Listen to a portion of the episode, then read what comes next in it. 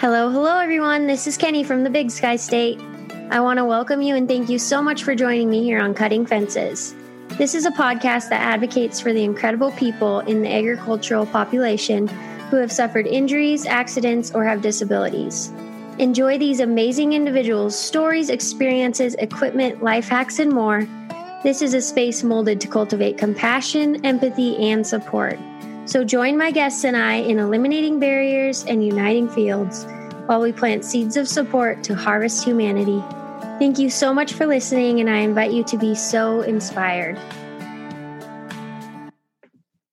Uh, morning, everybody. This is Kendra and DuWayne today, uh, celebrating the one year anniversary of Cutting Fences starting. So it's really exciting to have DuWayne back on here, especially right now because he's had some exciting things happen in the past month, really. Uh, so, DuWayne, welcome back. Hi, Kendra. How are you today? I'm good. I'm glad to be recording again. It seems crazy that a year's gone by. well, I know. I was just saw on your on your Facebook page yesterday that you said it's been one year, I think, since we launched, and and uh, it was so exciting to get to be on your first podcast. It's kind of it's very cool, and that that you asked me back, and I appreciate it, and I thank you for all your help, not just for me, but uh, also for everybody that you're helping through the state. And congratulations on the successes that you're having. Well, thank you so much. And thank you for your support through it all. Uh, so I'd love it if you tell us a little bit about the equipment that you've gotten in the last month. Uh, we can start with the wheelchair and how people have really reached out to support you in a big way.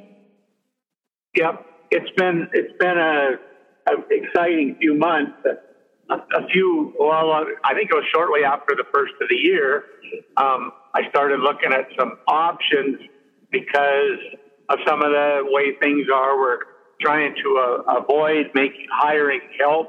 Um, things are getting a little tight, fuel's high, all those expenses, and if we can keep, get me on more equipment quickly, easily, and make it last, we decided, or I decided, kind of with Kendra's encouragement, but I had been toying with the idea of maybe trying to find some some better options for being able to get into equipment, and uh, and uh, so that was one part of it. I, I knew of a lift called the Life Essentials lift that uh, you put on the back of your pickup. It's a um, flatbed lift. If you want to go on YouTube and see what it looks like, it's just Life Essentials Mobility, and I've, I've seen a few of them. I've never never actually been on one. Uh, one of my friends from Craig had one. Uh, I knew he had it, and he was really liked it. Um, their farming situation had changed, so he doesn't use it as much as he planned, but but he's still doing well, a young man.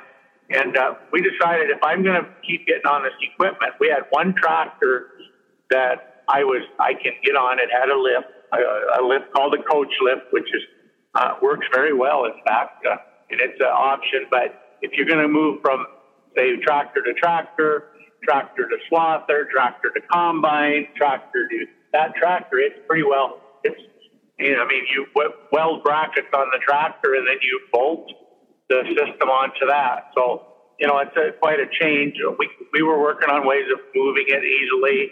We looked at the swather, didn't know how we were going to mount on it. Uh, last fall, I did start getting on the on a swather, and it was working pretty well, but it was all muscle and my shoulders. Well, as I aged, I decided that you know that's probably not going to go forever. Um, we started using a little different tractor to feed during the summer or during the winter, and uh, it um, it was kind of tricky that way. I uh, had to get use somebody else to help me get on that uh, New Holland tractor for a while, and about the last time we used it this spring. Uh, my help didn't get there to help me get in the tractor, and when they got there, I was in the seat. So I figured that out. I got on it three or four times more after that, and then mm-hmm. I we I went reached out to vocational rehab, which is a program that's a federal program, but it's administered in each state a little different. In Montana, it's administered to the or DPHHS, Department of Health and Human Services, um, and each each region of the state has different counties. The people that I reached out to were actually in Havre, and uh, they sent some paperwork and what I wanted to do. and I'd always been a little bit uh, careful about um, using them because I thought, well, you know, if I get stuff from them, then they're going to want something back. And I guess that's the, you know, conservative part of me. It's like, I need that. But it was like, you know, somebody's going to get those funding. Um, if I can uh, get myself back and keep myself into the workforce longer, uh, you start using your shoulders as everything in your life when you're uh, in your 60s. You're not going to do that for very long. I reached out, did the application. They came through, uh, visited with me in person, uh, got my plan, uh, figured out, and we applied.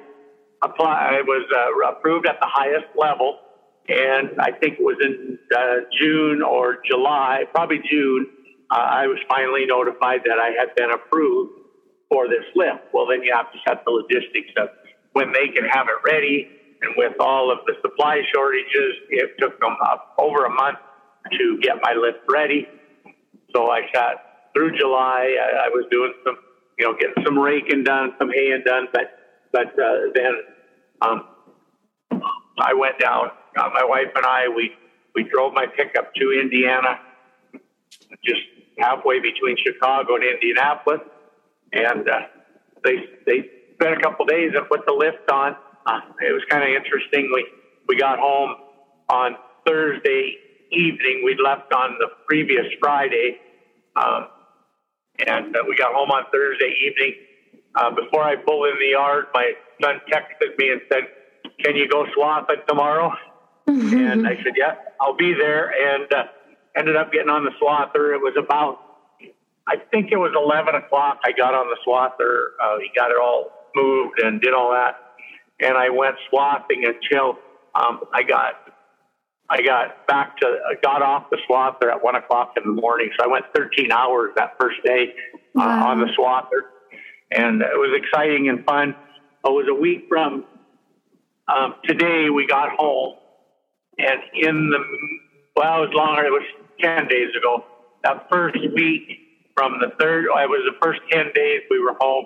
I uh, between the tractor and the swather, uh, the swather and the raking and the baling, I had put sixty some hours on that tractor on the on on a piece of equipment in that ten days. So wow, that's amazing. You know, I would have done a lot. Of, I would have done a lot of that, but at least now when I can stay down in the field, maybe when there's not somebody right there that might have to come rescue me or whatever, and uh, so it's, it's deal. I I, the first time I got on the swather with the lift, it took about 15 minutes. Now it's down to about five minutes because I learned the tricks to doing it. So. Wow. Yeah. Well, that is a very life changing piece of equipment and two very, very special organizations to get it for you, both Voc Rehab and yeah. Life Essentials in general. Yeah. Um, so, how do you feel that that it will make your life so much easier. What do you think the biggest positives of having that lift will be for you?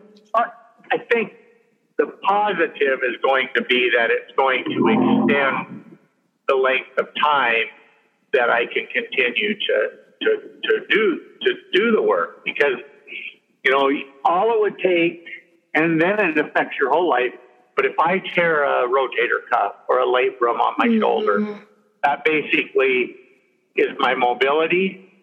It's my ability to transfer from the bed to my chair to the to the toilet to mm-hmm. the shower, and so you lose all of that. So when your arms and shoulders become your legs, which they're not designed, and that's one of the biggest things they spend in rehab is teaching you to take care of your shoulders if you're going to be similar to my type of injury. Um, you know, that's a, a huge thing. And, and so that's a big thing. So I think it'll extend the, the years of time that I can spend. It also gives me access to um, other other avenues. If the neighbors need somebody running a grain cart, now I can get in those tractors. Um, mm-hmm. Um, if uh, and you know we we might I might do that once our we'll be done haying pretty much this week. You know maybe then I go to the neighbors. You need somebody on your grain cart part time or full time for that matter through HARP. And like somebody said, "Well, come and help me decorate my Christmas, put my Christmas mm-hmm. lights up," or, or you know, and there's things I can reach now to do service, even to check the check the oil on a tractor. Mm-hmm. I can check the oil, or I can add oil. I can lift the hood and put any you know coolant into the radiator. Things that I could not have done from the ground. You know. Yeah. Well, and I love how you mentioned that because, um, as most of you know, I'm consulting a little bit for Life Essentials, but they are so proud of the opportunities that their lifts bring, and as they should be, um, just for the ag population. But it goes so far beyond it, as you mentioned, keeping your body as functional as possible and having a proper lift to do the things so that you can do things like getting out of bed or getting on the toilet, uh, which is all quality of life. So I just appreciate so much what Life Essentials does uh, with their lifts and what they offer. Well, your life, DuWayne, is becoming way more accessible. You just now moved into a new place that's much more accessible than your old house. Do you want to tell us a little bit about that? Yeah, well, we, you know, we have been my wife over the since I got hurt. It's been six and a half years now, we we knew we've had some issues with our house over time. Uh, it was a you know a, not a split level, but it's two level house. Um, so we had the garage. I had an elevator to get me in the house, plus the power's out. You know, how do you get in? Those kinds of things. So, and we, you know, we have a small generator, so we can plug it in and get in. And I can get upstairs um, one step at a time on my butt, lifting myself up. I mean, I can do those kinds of things. But you know, we're we're farming. The, you know, we've got ranch and, and we got the kids, uh, the barn and the shop and everything's on one place. Uh, we're scattered out a little bit, so we just they kids were kind of talking about maybe building something, a, a house, and my wife and I got thinking, well, why build something away from the barn and the shop and all those kinds of things? Maybe we should look at building a single level one level house um, so that we no longer have stairs to deal with. We can put wide doors in. We can put a true roll in shower because the shower we had had a ledge. I mean, I could get in and out of it, but it discouraged you. You know, it was a, it was a little extra work. Uh, once in a while, you'd miss a transfer. And I end up on the floor and have to figure out how to get myself back up in the chair. And you know, is it, it, it, to do it? Well, so she started designing a house and, and spent quite a while. We got on a list. Well, local guy usually about two years out. So she's been planning this house. So like our, you know, now um, a lot of our doors instead of have swing open doors that we have uh, pocket doors.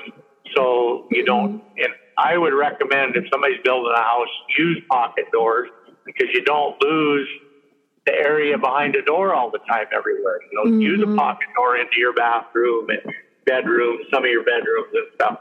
So we made one end of the house is pretty much um, where our bath, bathroom is, our bedroom is, are the master bath, the master bedroom, and the utility room, and then the kitchen, like dining room, living room in the middle, and then we have two bedrooms over on the other end of the house.